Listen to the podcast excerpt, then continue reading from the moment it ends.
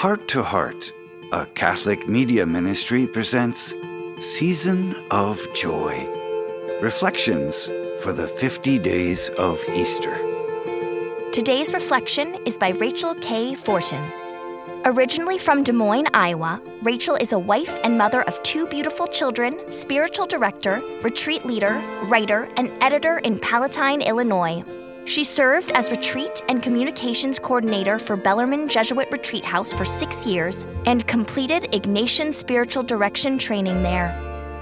Now, let's listen to today's scripture, followed by Rachel's reflection.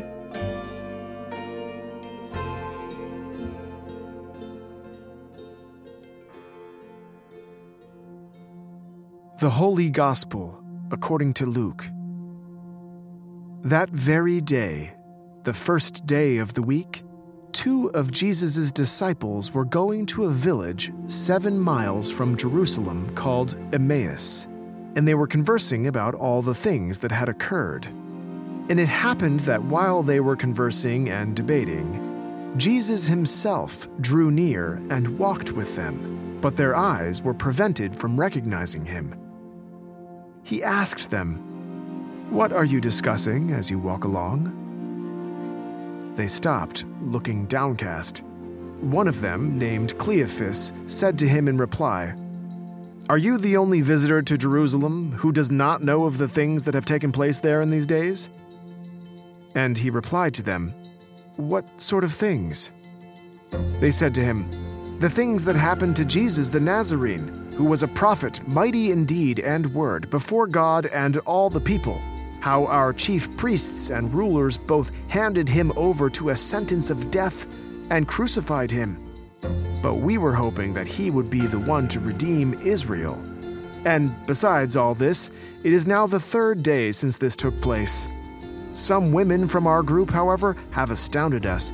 They were at the tomb early in the morning and did not find his body.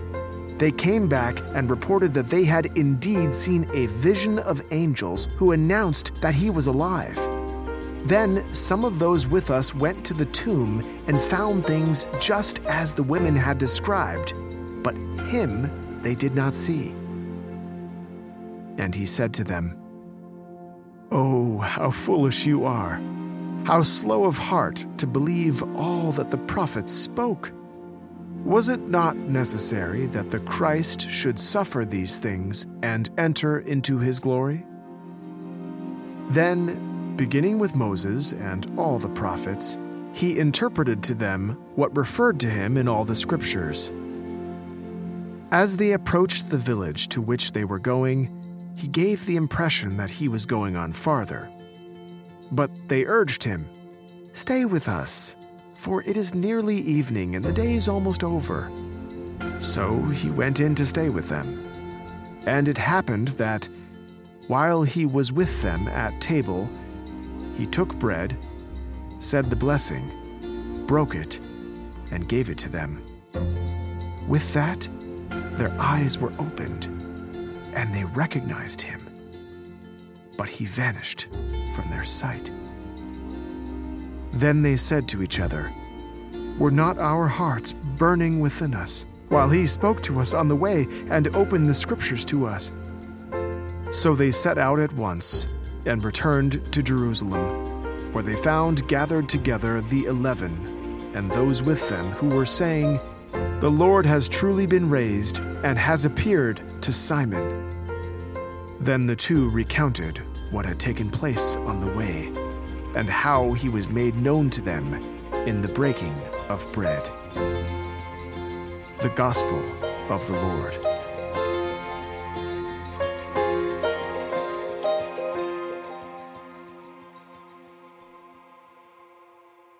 The incredibly rich gospel on this third Sunday of Easter begins with the words, that very day. So let's start by remembering what day this was for the two disciples walking to Emmaus.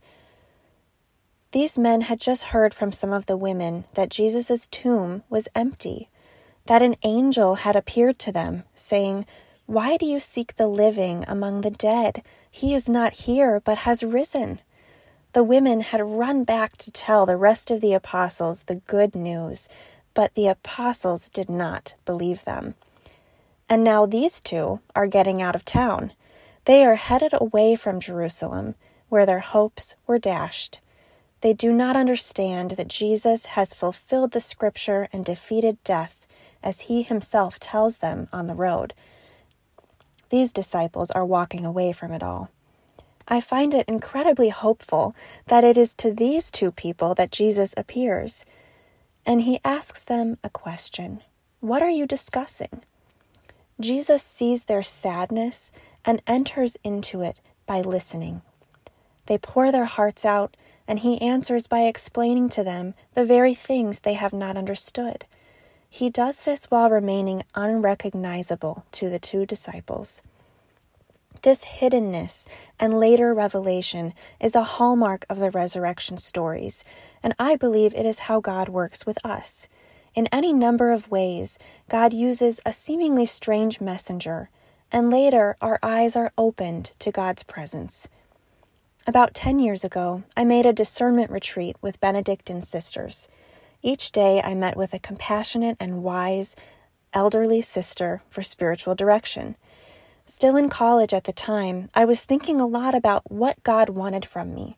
Should I enter religious life, get married and have a family, go into the world as a missionary? Near the end of the retreat, God still hadn't told me what He wanted me to do. I had fully expected him to speak to me through this wise sister I was meeting with. But then I decided to take a walk through a meadow of flowers. This was not a prayer walk, but a way to get out of the discernment for a minute. And this is when God spoke to me unexpectedly. On this walk, I was suddenly captivated by a tiny little flower growing out of the path. It was so small.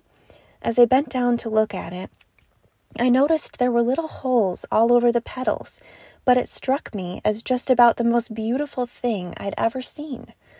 And all of a sudden, I felt Jesus looking at me like I was looking at the flower, looking at me with love, holes and all. And what I heard then was the most important message I have ever received. There is nothing about you that I do not love. The thought occurred to me so unexpectedly and clearly that there was no doubt in my mind of it being from God, and I was allowed to really receive God's unconditional, relentless, undeserved love for me. The joy of receiving that truth was overwhelming. I wanted to run through the silent retreat and shout it out to each person There is nothing about you that God does not love.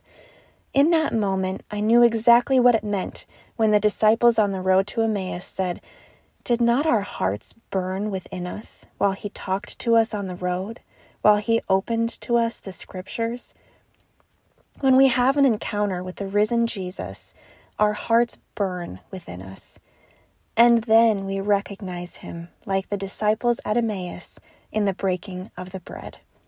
In fact, Every time we approach the Eucharist, we approach the risen Jesus reaching out to us in love, saying, This is my body given for you, because there is nothing about you that I do not love.